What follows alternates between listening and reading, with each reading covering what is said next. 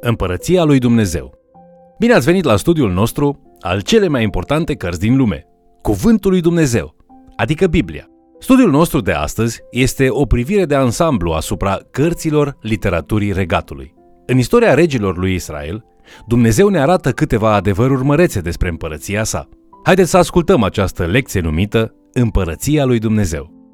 Pe măsură ce continuăm cu aceste cărți istorice, trebuie să vă reamintim că ele sunt, conform apostolului Pavel, în 1 Corinteni capitolul 10 cu 11, cărți istorice. Adică aceste evenimente s-au întâmplat, dar sunt în același timp cărți alegorice, ceea ce înseamnă că aceste cărți au fost scrise pentru a fi instructive, pentru a oferi avertizări și exemple de urmat. Cărțile istorice au fost considerate literatură profetică, scrisă de proroci inspirați pentru a oferi o interpretare inspirată a istoriei relației dintre Dumnezeu și Israel. În lista istoriilor profetice, cărțile Samuel și Împărați sunt numite cărțile istorice ale literaturii împărăției, deoarece folosesc regalitatea acestei ere pentru a iniția o viziune asupra împărăției lui Dumnezeu. Deși numele și împărțirea cărților Samuel și Împărați s-au schimbat de-a lungul timpului, conținutul a rămas același. Această învățătură oferă o imagine de ansamblu asupra literaturii împărăției, cu accent pe împărăția lui Dumnezeu. Pe măsură ce citim aceste cărți, trebuie să ne păstrăm inimile și mințile concentrate asupra subiectului împărăției lui Dumnezeu. Acest concept va continua să se dezvolte, culminând cu Noul Testament. În mijlocul predicii de pe munte, în Matei capitolul 6, când Isus vorbește despre priorități și valori, comparând împărăția lui Dumnezeu cu celelalte lucruri de care avem nevoie și pe care le prețuim, el spune: Căutați mai întâi împărăția lui Dumnezeu. Matei capitolul 6 cu versetul 33. Mai înainte, în rugăciunea sa model din Matei capitolul 6, versetele de la 9 la 11, citim Tatăl nostru care ești în ceruri, sfințească-se numele tău, vie împărăția ta, facă-se voia ta precum în cer și pe pământ. Pâinea noastră, cea de toate zilele, dă-ne-o nouă astăzi. Înainte de a spune dă-ne, trebuie să-L preamărim pe Tatăl și să căutăm împărăția Lui. Studiul împărăției sale de la un capăt la celălalt al scripturilor este o parte vitală a acestei porunci. Când studiați cărțile istorice, găsiți o imagine de ansamblu asupra istoriei poporului lui Dumnezeu. După moartea lui Iosua și cei 400 de ani ai perioadei judecătorilor, copiii lui Israel decid că doresc o conducere după voia lor, nu după voia lui Dumnezeu. Dumnezeu a dorit ca israeliții să fie conduși teocratic, ceea ce înseamnă că Dumnezeu conduce poporul. Tot ceea ce Dumnezeu avea nevoie pentru a avea o teocrație era un proroc preot, ca și Moise sau Samuel, și o conducere locală care să ofere îndrumare când Dumnezeu le vorbea și care să predice Sfintele Scripturi. Când Moise s-a suit pe vârful muntelui pentru a vorbi cu Dumnezeu în numele poporului, el era preot. Când a coborât de pe vârful muntelui la oameni cu un mesaj de la Dumnezeu pentru oameni, el era proroc. Atât timp cât Dumnezeu avea un om ca Moise, el putea să conducă poporul prin acel om. Acel proroc preot putea fi instrumentul voinței lui Dumnezeu și Dumnezeu putea fi regele lor. Asta este ceea ce vroia Dumnezeu. În prima carte a lui Samuel, Samuel este acest tip de conducător. Samuel este și proroc și preot. El face același lucru pe care îl face Moise din Exod până în Deuteronom. În zilele lui Samuel însă, oamenii vin la el și spun în esență, Samuele, nu ne place această înțelegere ca Dumnezeu să fie regele nostru. Vrem să avem un om ca și împărat, la fel ca și celelalte popoare. Samuel se mâhnește, dar Dumnezeu îi spune în 1 Samuel capitolul 8 cu versetul 7 Nu pe tine te leapădă, ci pe mine mă leapădă ca să nu mai domnesc peste ei. Apoi Dumnezeu i-a spus lui Samuel Samuel, dacă vor împărați, le vom da împărați și le va părea rău că i-au cerut. Aceasta este calea lui Dumnezeu. Când Dumnezeu îi hrănește în mod supranatural cu mană în pustie, ei se plâng în numer capitolul 11 și spun că vor carne. Așadar, Moise spune în versetele 18 la 20. Domnul vă va da carne și veți mânca. Aveți să mâncați carne nu o zi, nici două zile, nici cinci zile, nici zece zile, nici douăzeci de zile, ci o lună întreagă, până când vă va ieși pe nări și vă veți scârbi de ea pentru că n-ați ascultat de Domnul care este în mijlocul vostru și pentru că ați plâns înaintea lui zicând, pentru ce am ieșit doi oare din Egipt? Când vor în împărat, Dumnezeu face același lucru. Dumnezeu spune, de fapt, Ascultați, am vrut să fiu împăratul vostru, dar voi vreți altceva. Deci Samuel, dă-ne împărați, dar spune-le înainte cât de abuziv vor deveni acei împărați asupra lor, a copiilor lor și a copiilor copiilor lor. Primul lor împărat este un om pe nume Saul. Samuel a avut responsabilitatea angajării și ungerii primului împărat al lui Israel. Dumnezeu nu are o relație favorabilă cu acest împărat, cum a avut în cazul prorocilor Moise sau Samuel. Moise și Samuel au făcut ceea ce Dumnezeu le-a spus să facă, dar Saul nu se supune lui Dumnezeu. De aceea Samuel are și responsabilitatea de a-l concedea pe primul împărat al lui Israel. Samuel îi spune lui Saul în 1 Samuel, capitolul 13, versetul 14, Domnia ta nu va dăinui. Domnul și-a ales un om după inima lui și Domnul l-a rânduit să fie căpetenia poporului său, pentru că n-ai păzit ce-ți poruncise Domnul. Apoi din nou, în 1 Samuel, capitolul 15, versetul 28, Domnul rupe astăzi domnia lui Israel deasupra ta și o dă altuia mai bun decât tine. Fie că împăratul este ascultător sau neascultător, prorocul preot face parte întotdeauna din imagine, deși nu mai este în centrul atenției. Dacă împăratul nu face voia lui Dumnezeu, prorocul preot vine în față și proclamă cuvântul lui Dumnezeu acelui împărat. Acest lucru se întâmplă în toată această literatură a împărăției. Când Dumnezeu îl respinge pe Saul, un nou împărat este uns. Numele lui este David. David este cel mai bun împărat pe care l-a avut vreodată țara Israel. David este un împărat ascultător și deși eșuează uneori, în adâncul inimii sale, el vrea să împlinească toată voia lui Dumnezeu. Prin urmare, Dumnezeu face lucruri mari prin David. David este urmat la tron de Solomon. La început, Solomon pare a fi genul de om pe care Dumnezeu îl poate folosi. Din păcate, în timpul domniei sale, Solomon se abate de la Dumnezeu. El își ia 700 de neveste și 300 de țiitoare, dintre care multe erau femei străine care i-au abătut inima de la Dumnezeu cu credințele și prioritățile lor păgâne. Solomon a început ca un om bun, dar ajunge să facă o mare încurcătură. El generează situația care duce la împărțirea Israelului în două națiuni. Zece seminții se desprind de regatul davidic, luând templul cu ele și formând împărăția de nord a Israelului. Două seminții, Iuda și Beniamin, rămân fidele împăraților davidici și formează împărăția de sud a lui Iuda.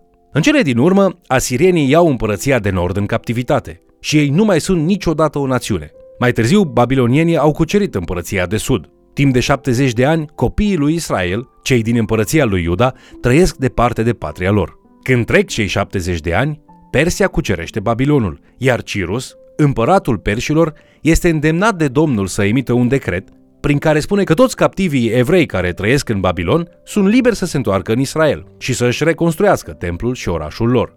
Acum, nu trebuie să fiți studenți ai istoriei ebraice pentru a înțelege Vechiul Testament suficient pentru a găsi aplicațiile devoționale și practice ale Vechiului Testament în viața voastră personală. Pentru a citi cu succes literatura istorică a Vechiului Testament, trebuie să cunoașteți doar șapte lucruri despre istoria ebraică. În primul rând, oamenii își doreau un împărat, așa că Dumnezeu le-a dat o împărăție. În al doilea rând, ca o consecință a păcatului lui Solomon, acea împărăție a devenit o împărăție divizată. În al treilea rând, asirienii au cucerit împărăția de nord. În al patrulea rând, împărăția de nord nu este niciodată reconstruită. În al cincelea rând, Babilonul ia în captivitate împărăția de sud a lui Iuda. În al șaselea rând, Babilonul este cucerit de Persia. Iar în al șaptelea rând, Cirus, împăratul persan, permite împărăției lui Iuda să se restabilească împreună cu templul. Dacă sunteți hotărâți să studiați serios Biblia, atât Vechiul cât și Noul Testament, trebuie să înțelegeți conceptul împărăției lui Dumnezeu și modul în care acest concept este țesut prin istoria Bibliei. Și pentru a aprecia corect importanța împărăției lui Dumnezeu în Noul Testament, trebuie să înțelegeți împărăția lui Dumnezeu în Vechiul Testament. Când spunem împărăția lui Dumnezeu, ne referim la faptul că Dumnezeu este împărat și el are o sferă sau un tărâm peste care el domnește. Dumnezeu vrea ca poporul lui Israel să fie împărăția lui. Aici, această împărăție a lui Dumnezeu este literală, istorică și geografică. Dumnezeu vrea ca împărăția lui Dumnezeu să fie un anumit popor care trăiește într-o anumită locație geografică de pe acest pământ, într-o anumită perioadă istorică. Israel este o națiune și Dumnezeu vrea să fie împăratul lor. Copiii lui Israel însă îi spun lui Dumnezeu, noi nu vrem acest lucru. Vrem împărați și dinastii succesive, la fel cum și alte națiuni au împărați. Și Dumnezeu răspunde, bine, Samuel vă va spune cum va fi când veți avea împărați. Îi puteți primi dacă asta vreți. Astfel, ei primesc împărați. Și care a fost rezultatul acestor împărați? Secole de groază. Trebuie să ai un stomac puternic pentru a citi literatura împărăției. Este o istorie urâtă. Evenimentele din literatura împărăției sunt teribile datorită consecințelor de a avea împărați pământești. Dumnezeu i-a avertizat că așa va fi. Prin urmare, Dumnezeu nu este responsabil pentru toată această groază. Împărații sunt. Ei sunt oameni răi care fac alegeri nelegiuite cu o putere necontrolată. Oamenii sunt de asemenea responsabili, deoarece și-au dorit împărați, în ciuda avertismentelor. Marea valoare a citirii literaturii împărăției este că aceste cărți vă ajută să apreciați conceptul împărăției lui Dumnezeu atunci când ajungeți la Noul Testament. După ce acei împărați au adus împărăția divizată și robiile separate și toate suferințele care vin împreună cu aceste robii, avem ceea ce unii au numit cei 400 de ani de tăcere. În timp ce o mulțime de lucruri s-au întâmplat poporului evreu, iar împărățiile se ridică și cad, precum și libertatea lui Israel se ridică și cade odată cu ele, Dumnezeu nu le trimite un alt mare proroc precum Moise sau Samuel, până când Ioan Botezătorul intervine pentru a-i provoca pe irozi cu condamnări profetice. Noul Testament începe cu Israelul sub degetul apăsător al romanilor, precum și cu membrii familiei irodiene, care domină multe domenii în numele lor. Tăcerea profetică este întreruptă când Ioan Botezătorul și Isus, Mesia, vin să predice. Ce predică? Ei predică vestea bună a împărăției lui Dumnezeu. Dar ce înseamnă asta? Dacă sunteți atenți, ei explică împărăția lui Dumnezeu. În Luca, la capitolul 17, versetele 20 și 21, Isus spune Împărăția lui Dumnezeu nu vine în așa fel ca să izbească privirile. Nu se va zice uite-o aici sau uite-o acolo, căci că împărăția lui Dumnezeu este înăuntrul vostru. Astfel, orice bărbat, femeie sau copil care se supune domniei lui Dumnezeu face parte din împărăția lui Dumnezeu. Când Isus i-a vorbit lui Nicodim în Ioan capitolul 3, Isus a spus în esență, Nicodim, pentru ca oamenii să vadă această împărăție care este o veste atât de bună, trebuie să trăiască o experiență. Trebuie să se nască din nou. Abia când s-au născut din nou, capătă puterea de a-L lăsa pe Dumnezeu să fie propriul lor împărat.